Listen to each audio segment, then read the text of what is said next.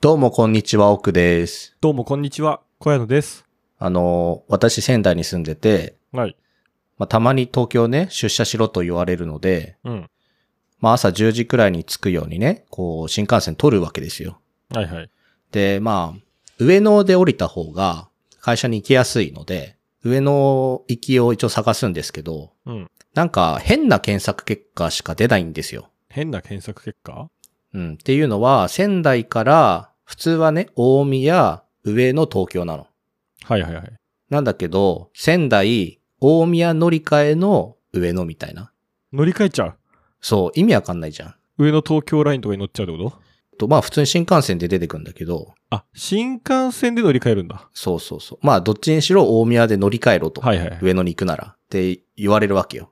そうするとね、なんかすごい早い時間帯、9時に着くようなとか、10時を越しちゃうような新幹線しか出てこなくて、うん。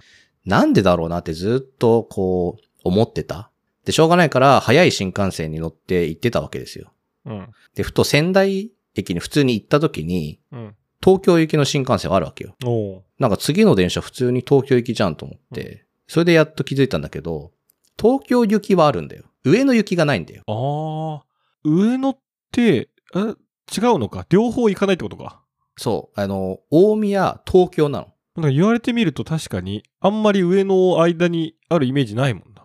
で普通はね、普通、夜とか、うんその、夕方の新幹線は上野に止まるわけよ、普通。それ終着点だからってこあ、いや、東京、上野でどんどん北に行くからさ。とあはあはだから、なんか何もそこに疑問ををなかったわけよ。うん普通に全ての新幹線、まあ東北新幹線は、まあ、大宮、上野、東京だと思ってたわけ。あ。はあ。でも朝は通らないってことそう、朝は通らない。ほうほうほう。なんか愕然としまして、視野の狭さというか。なんで朝止まんないの、え、まあ邪魔だからじゃない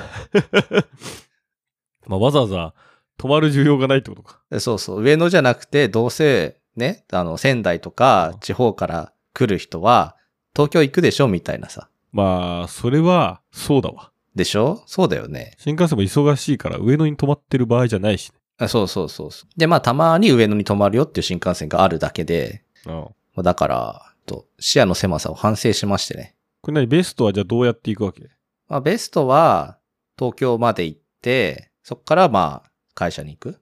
ああ、そっちでもまあ、そんな遠くはないんだ。まあ、上の東京だからさ、何駅そんな、山手線でもそんなかかんないじゃん。でそっちの方が本数が多いから、もうちょっと遅くていいわけよ。早起きしなくていい。はいはい。ちょっと視野の狭さがね、ちょっとあの固定概念をね、覆したいというか、ね、ひねくれてるとか言いながら固定概念にはまってるのはちょっとなんかすごい自分としてもね、良くないなというか、まあ別に、ひねくれてるのが固定概念にはまってないかはちょっと、さておき。まあでもなんか、意外とあるよね。そこその電車だったんだ、うんみたいな。やっぱね、最近だと自分は、あの、最寄り駅から、最寄り駅に2つあって、うん。歩いて15分の方か、バスも使って、バス停まで3分からのバス20分。うん。で、まあ、路線が全然違うから、結構使い分けるんだけど、これバスの方が早いのか、どうなのかとか。でバスもなんやかんや結構遅れたりするからさ、うん。結構どっちだとか、この時間はそこはバス来ないのかとか、なかなかあの辺難しいよね。バスはちょっとね、リスキーだよね。うん。まあ、初めて乗るね、路線のバスなんてもう本当にどこで降りればいいのか、結構うん。気を使ってないと怖いしね。そうよ。慣れればね、便利なんですけどね。まあ、じゃあ視野広く東京に向かってください。そうね。そうしたいです。ということで、第166回目、いきなりカレーの雑談72%。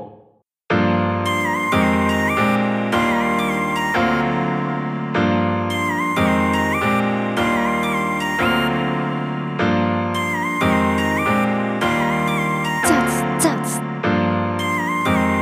雑談72%この番組はひねくれてる人奥とひねくれてない人小屋のが雑談7割議論3割で話すポッドキャストですあのとうとう iPhone に Type-C が導入されたじゃないですかされたね、ついに。それでねずっと iPhone にしたい気持ちはあるけど Type-C じゃないからしないみたいなことを言っていた言ってた言ってた。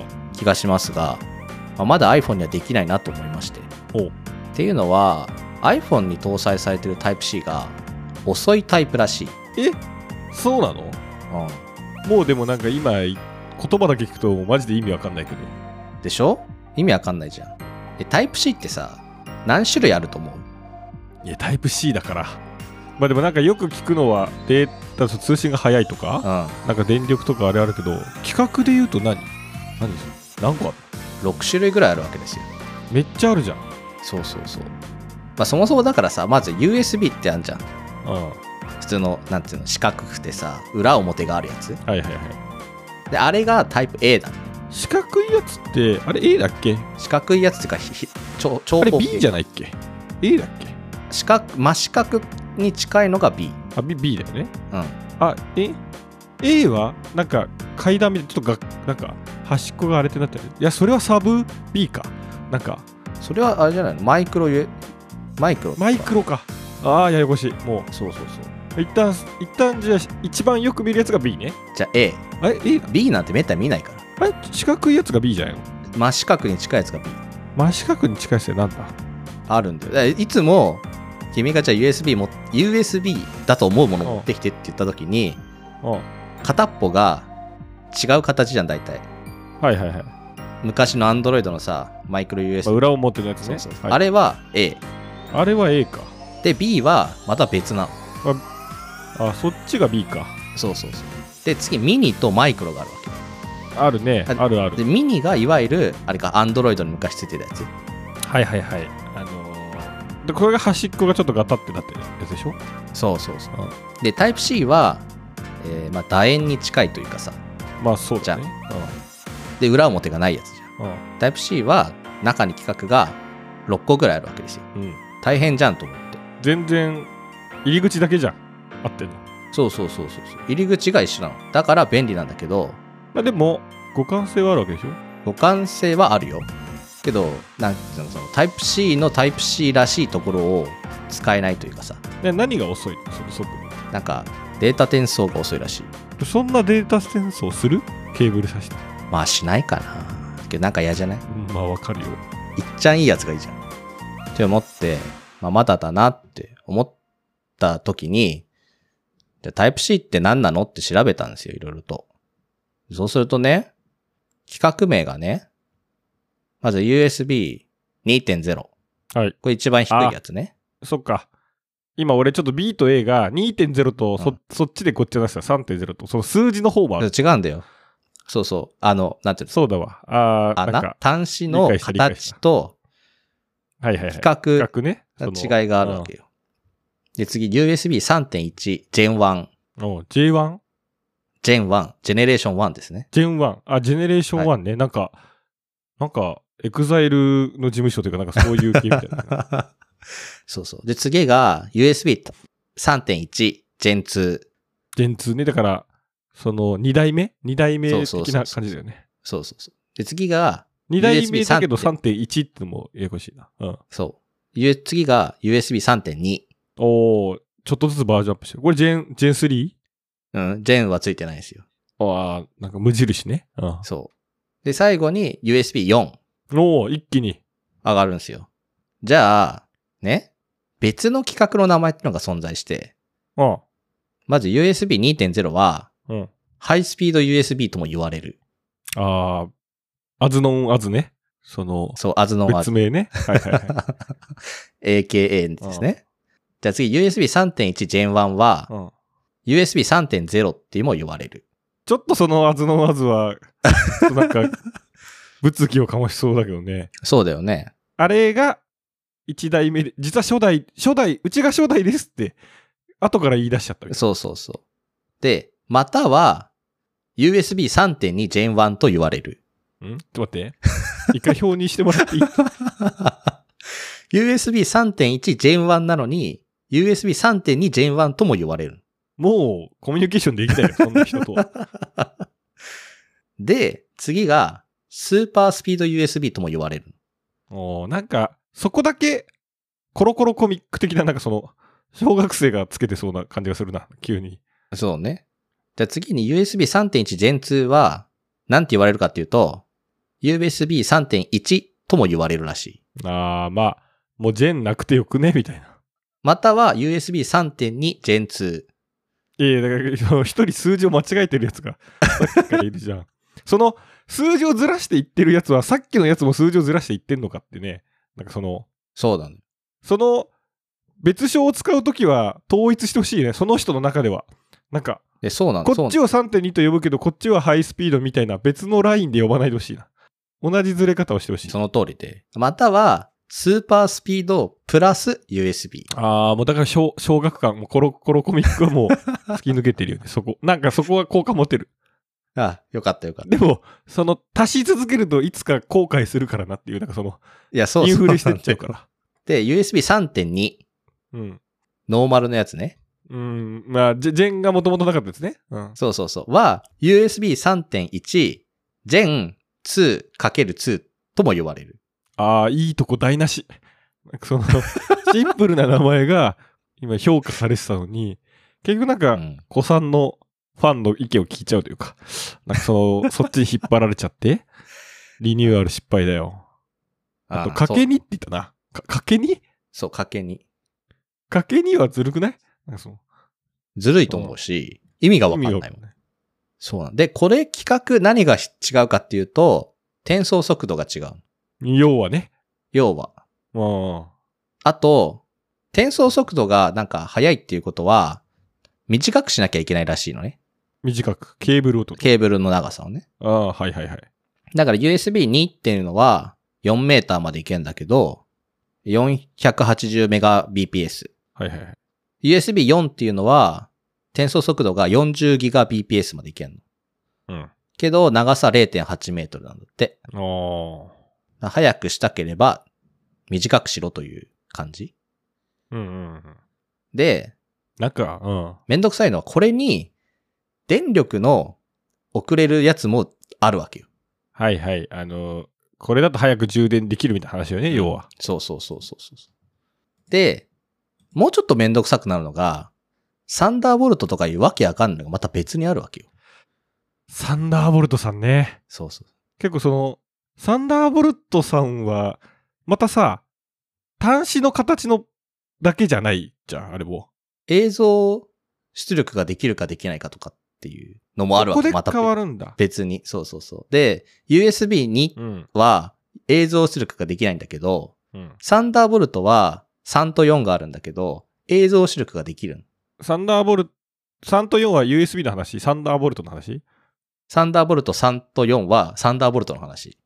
ちょっと待って、一旦サンダーボルトさんのその、ちょっと、 は、バージョンを教えてほしいんだけど、サンダーボルトは3と4があります。あ1と2はないのない、ないですね。ないらしいですね。ああ。そのパターンね。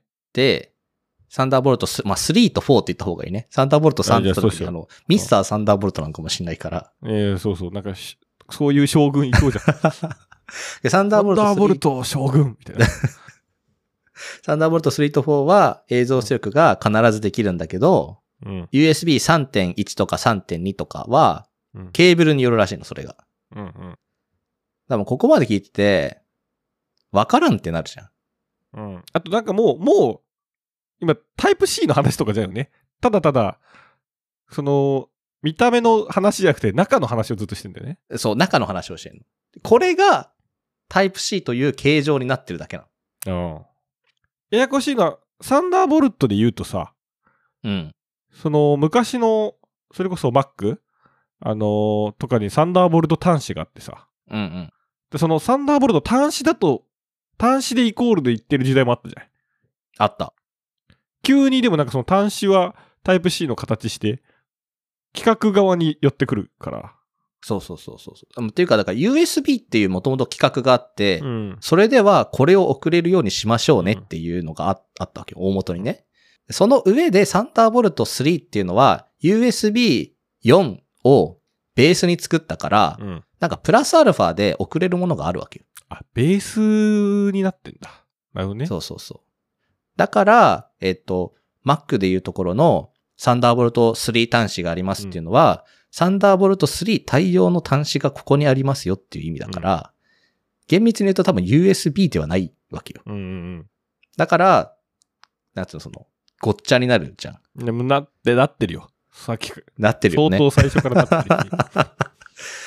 いやだから、タイプ C って一言で言っても大変だなと思いまして。大変。うん。いや、でしかも見た目でわかんないわけ、これが。問題なのが。だからそこよ。すべての問題はそこだと思そう。一応ね、マークが違うの。その企画によ、企画のその2.0とか3.1とか3.2によって、マークが違うんだけど、マークがついてるものとついてないケーブルがあるからうん、ややこしいわけう。う。ん、じゃあもう台無しだ。そのシステムい台っ無しなの。いやさ、家にさ、ケーブルっていっぱいあるじゃん。ぱいある。だからちょっとそれをね、整理したいんだけど、うん。手段がないなって思って。なんかさ、そういう確かめる装置とかないのなんかこれに刺したら。あ、一応ね、装置はあある。ーその、挿すと、今、電力をいくつで出してるとか、電装速度をいくつで出してるみたいのを装置はあるから、それを買えばいいんだけど、それを買うほどではないじゃん いや、まあ、そう、そうだね。なんかしかも、ちょっと高そうだしな、それ。 そうそうそう。だから、これから買うケーブルを全部サンダーボルトにしようかなとかさう。んなんか、もうノーションとかで管理になるんじゃないなんかわかんないけど、 ケーブル一本一本に名前つけてね。テテープでちょっとこう、あの、あそうね。そうそうそう色分けと。かしてね。まあでもその端子で区別がつかないことは悪いことじゃないというか、むしろ同じハードウェア的な物理的なとこは一緒なのに、ソフトウェアとしてアップデートできるみたいな話だから、そこはそうね今までの端子の形変わってケーブルがおじゃんになるよりは全然素晴らしいと思うけど、まあそっちはそっちで人間にとっては分かりづらいよねって問題はあるね。これあとね、影に隠れててわかんないと思うけど、任天堂スイッチの、うんえっ、と、電源のケーブル形であれタイプ C なんタだイけプど C だわ。あれ違うわけよ。えまた、だから。あれはタイプ C の形をしてるだけで、うん。あれ多分、任天堂のその専用のケーブルとかじゃないと、え認識しないというかさ。そうなのでも、あっちのケーブルを使って、任天堂のケーブルを使って充電をすることはできるよね。他のものを。多分できると思うよだ。からそこの方眼関係というか、なんか、独そうそう自そう拡張みたいなことか。そうそうそうそう。なんか USB 一応さ、なんか細かく見るとさ、こう、なんかいくつか端子というかなんかあっあてる、ね。空いてるところがあるはずなのねう。ん。はだからそこに機能を追加でできるはずでい、はいはい。まあ、それは今後の使用のためとか、そういう独自拡張の、まあ、余地を残してるわけだよね。そうそうね。大変よ、タイプ C。いやー。まあでも、HDMI 先輩もいかつくないですか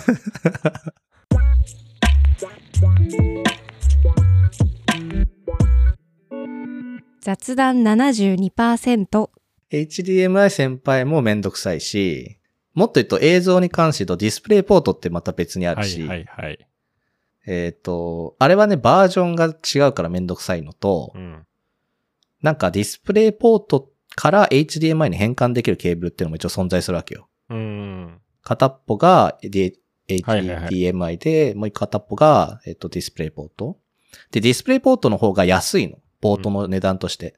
だから、多くのパソコンはディスプレイポートをつけたいんだって。HDMI はなんか、つけますってなると、なんかその企画の団体にお金も払わなきゃいけないらしい。ライセンス的なところそようね。そうそう。うん。で、そうすると、そのケーブルによって、そのなんかね、パッシブとアクティブっていうのがあったりするわけよ。はいはいはい。なんかそのままやるのと、なんか企画を中で変換するみたいのがあうんあるらしくて、で、そうするとね、ディスプレイとの相性が存在したりするらしいよはねい。はいはい。いやめてくれと。や、だから映像系の変換ケーブルは大体うまくいかないじゃない。うまくいかない。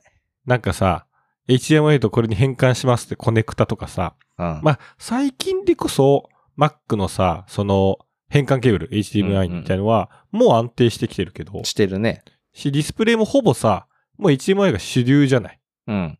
まあ、なんならそのタイプ C でそのまま給電も映あそうね像もいきますみたいな。そこサンダーボルトね。うん乗。ってみたいのもあるけど、やっぱちょっと数年前は会議室とかでさ、うん。なんかプロジェクターとかつなげても全然あれ繋がんないみたいのはめっちゃあったよね。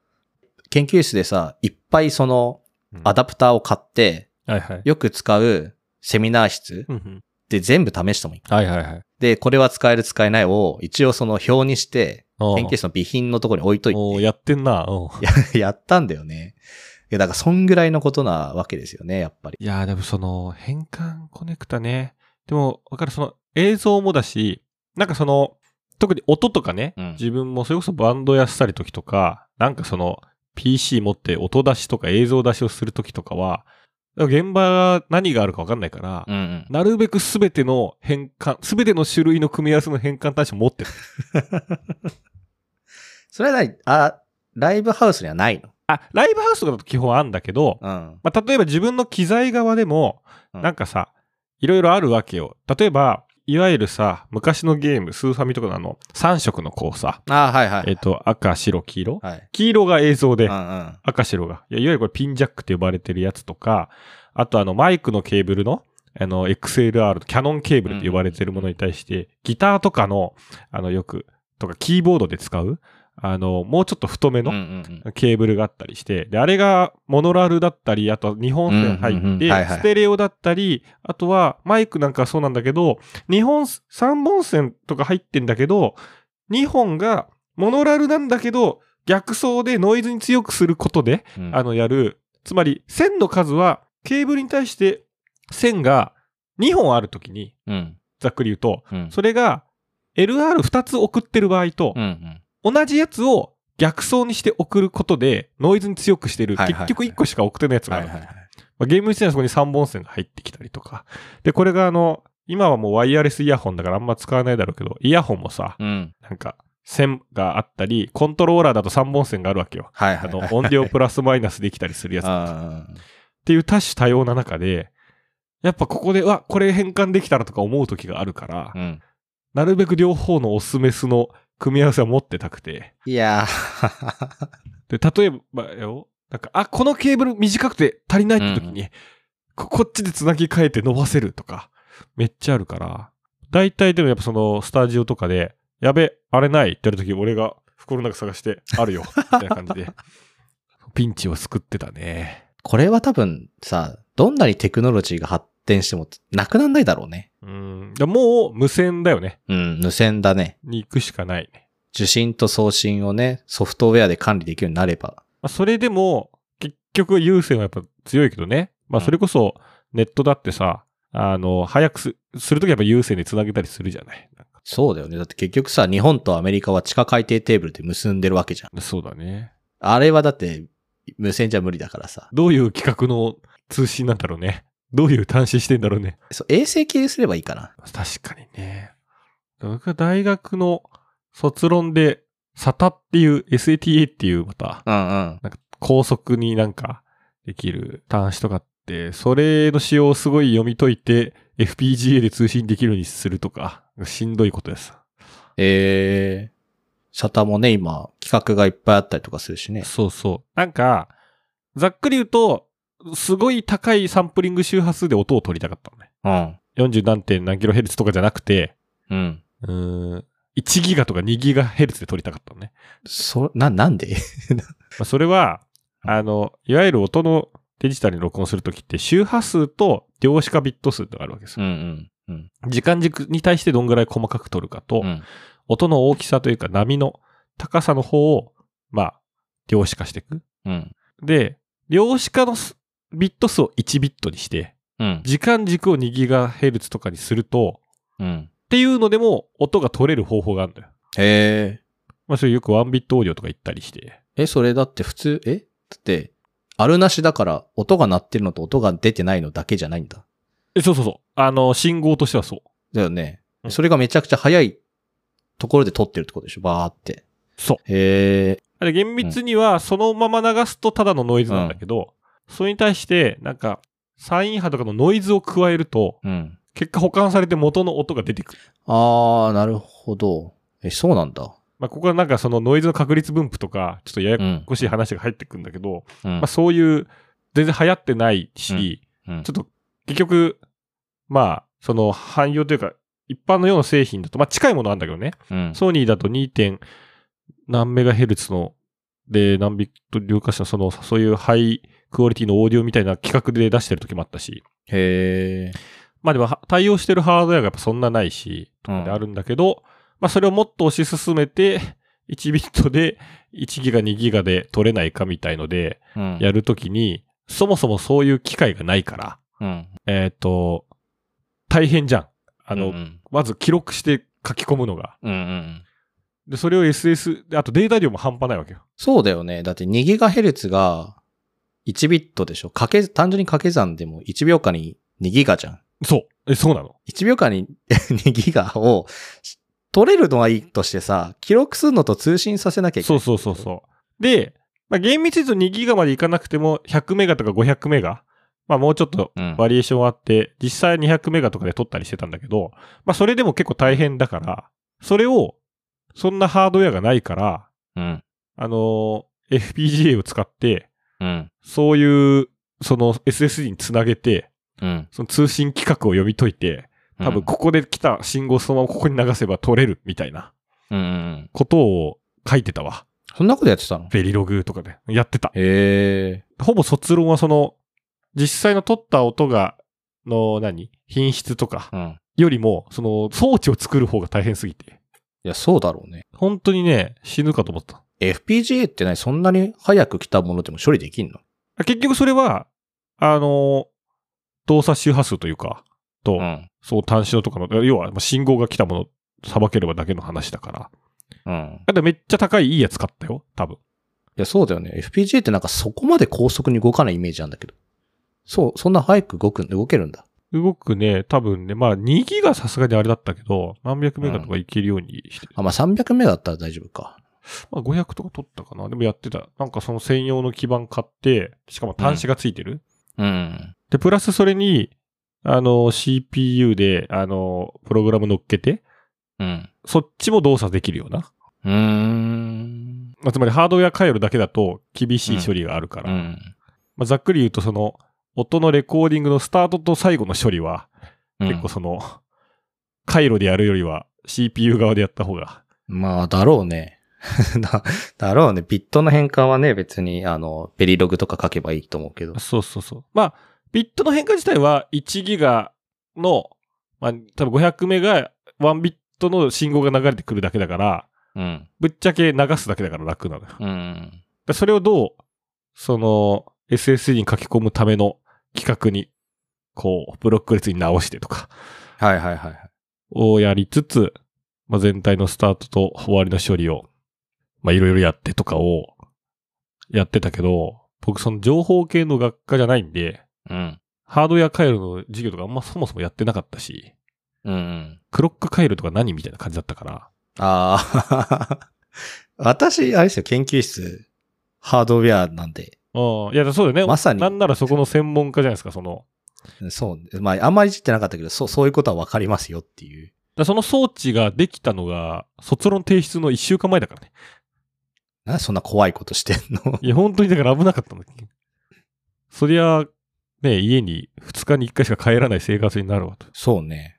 就労はまた別のことしてたじゃん。就労は全然もうだからハードウェアはうんざりだと思って。あ、そう。 FPGA まだあっそりゃてそう触りたくないと思って。だ。うんまあでもそこのおかげで、全然その、そういうコンピューターのなんかさ、とか、デジタル信号処理の基礎みたいなところうんを結果知ったみたいな、知ったとか学び直したみたいなのがあったから、まあまあ、それはすごい、後々を考えると良かったんだけど、とはいえ、研究所に知見もなかったし、うん。 FPGA マガジンってあるのよ。ありますね。あれ買ってさ、サンプルファイル載っけてる先生のかい教授の解説があるんだけど、なんかサンプルファイルがアクセスしたらなくて、もうメール して、ちはょリンク切れになってるからくれっつっていはいはい。言ったり。やってましたね。そうなんだ。あまあ、その時は私は研究室入ってなかったからね。あ、そうだね。何もできなかったですね。確か に。もうちょっと、そうね。そこを時間ずれしたら、ご相談できたかもしれなかったけど。そうだよね。だって、1年後にやってたら普通にあの、AES とか暗号回路普通にベリログで返してたしね。うん。いや、なんかも分かったんじゃないですかね。もっと早く出会いたかった よ。その奥君に。いやー。えー、知らなかった。卒論でそんなことやってたのは。うん。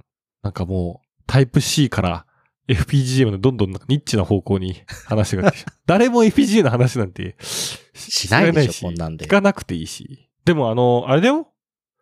その、卒論一週間前に動いて、うんそ。れでいろんな実際に録音して試してみたりうん。するんだけど、途中で一回基盤から煙が上がった時も絶望を感じたから。え、それさ、取る、取った後の処理のプログラムはどうしてた まあそれはもう波形として解析するから、のあまあマトラボとか、あ。それはもう、あ、あ Python っとかた。で。あった、あーだって結局は、ただのビッ信号列だから、うん。それを、まあ、取ったり、あ、その評価っていう意味だと、最終的には、あれどうしたんだっけな。まあ、その厳密にすっかり取れるわけじゃないから、あ再生は結局、サイン波加えなきゃいけないのよ。うんうん。だから、えっ、と、物理空間で聞かないといけない。物理空間で聞くあ、だからスピー、その、サイン波を足した状態で、ああ、うん。音にし直さないといけないから、デジあそうデジタルのガタガタのままだけだと、うん。直接は解析ができない。そうそうだよね。あ、そうそうそう。なんか、普通さ、装置作ったら音取って、うん音の解析のプログラムとかを、なんかまた普通に組まなきゃいけないんじゃないのかなって思って。ああ。ででそれは、もう普通の音側に戻して、ああ、はどいん。ぐらい普通の音に戻ってるかで評価した。ああ、なるほどね。その、1ビットのデコボコを見ても何も評価ができないから。まあ、そりゃそうね。だし、2ギガ、なんかすごい高いサンプリング周波数で取られたものを見てもしょうがないしね。でも、一緒に加える、ノイズとして加えるそのサイン波、うん。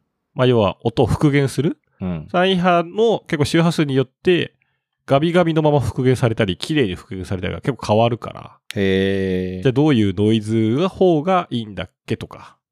そういうのやってたね。それ、そう、その方法でやるメリットってあるんですかまあ、メリットで言うと、ないよ。 まあ結局、その、何百メガの負荷が高すぎて、うん。でそれででも結局、めっちゃ音がすげえ綺麗だったらいいじゃない。うん。普通に CD とかで撮るよりも、うん。すげえレコードように聞こえますだったらいいけど、結局そこまではいかない。まあ、結果的にはね。うん。けど、それをまず、試すことすらできないから、うん。うん。まあその装置から作るみたいな感じで、だからまあ厳密に言うと全然ちゃんとした卒論じゃないんだけど。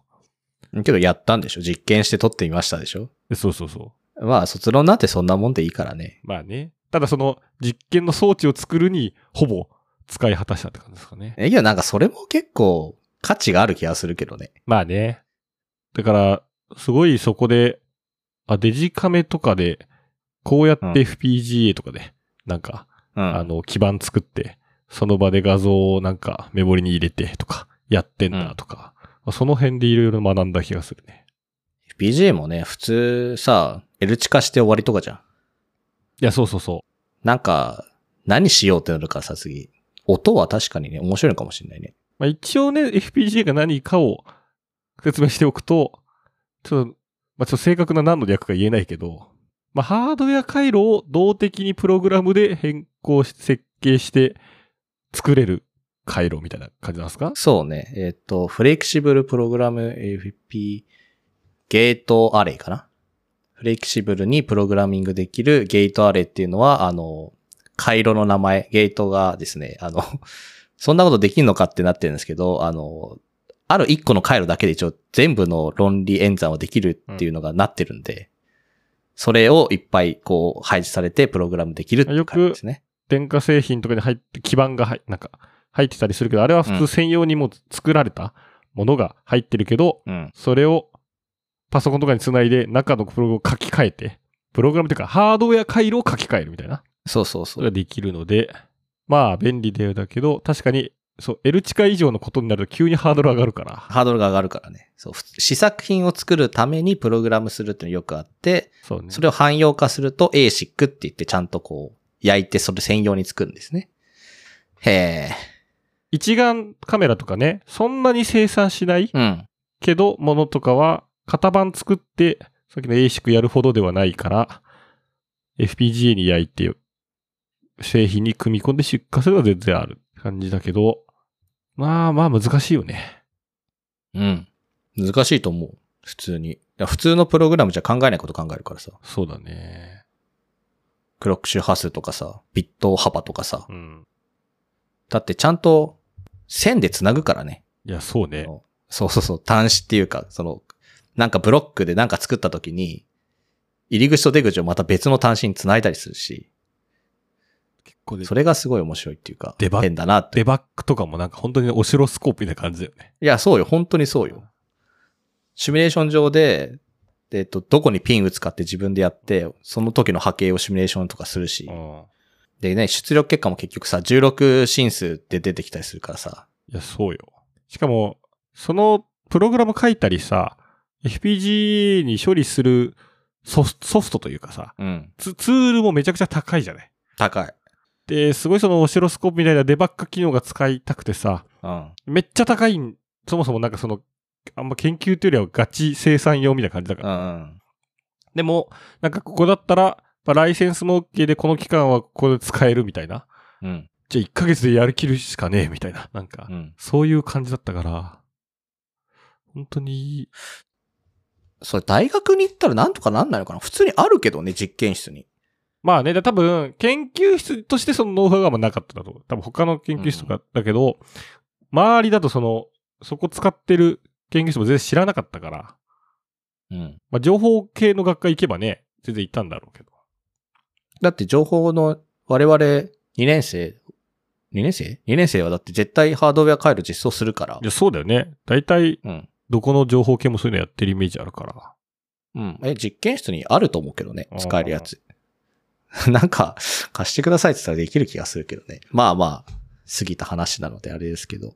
あとね、ちょっと、ほら、ツールもいろんな会社、大手会社がさ、いくつかあったりするからさ。面白いですね、人の卒論の話聞くの。ああ。まあまあ、本当に追い込まれて、奇数日帰る、偶数日帰らない 生活だったね。へえ。ということで、雑談72%では、皆さんからのお便りを募集しております。またね、感想をね、ツイートしてもらうとかですね、えー評価とかね、えっ、と、まあ、リツイートをしてもらうと、私たちとしてはとても嬉しいでございます。まあちょっと、最後こそ、卒論の話でなんか、まったりしちゃったけど、ちょ、あの、USB の名称もね、自体は許してないからね。いや、本当はそうなんだよ。USB の名称だから、なんかアメリカ人に命名させるのはダメだっていう話があって、なんかだからアメリカ人がつけたんじゃないかっていう話なんですけど、その USB3.1 Gen1、Gen2 とかみたいなね。伝送速度でもう名前にすればいいんじゃないかな。そうそれが揺るぎない。でも、伝送速度で何 BPS Gen2 とか、そうねな。っちゃうよ。うん絶対。伝送速度と電力はまた別なので USB5 ギガ 90W とか、まあそしたらなんかもうなんかあのさ抵抗値抵抗器あるじゃん、あの回路組む時の抵抗器、あれってさ色でさ全部さどういう抵抗器か分かるなってんのねはいはい。あれいう風にしてほしいよねまあ、もうウルトラスーパーギガハイパーメガスピードジェネレーションとかでいいんじゃないですか。 いやー長くなるからねということでまた来週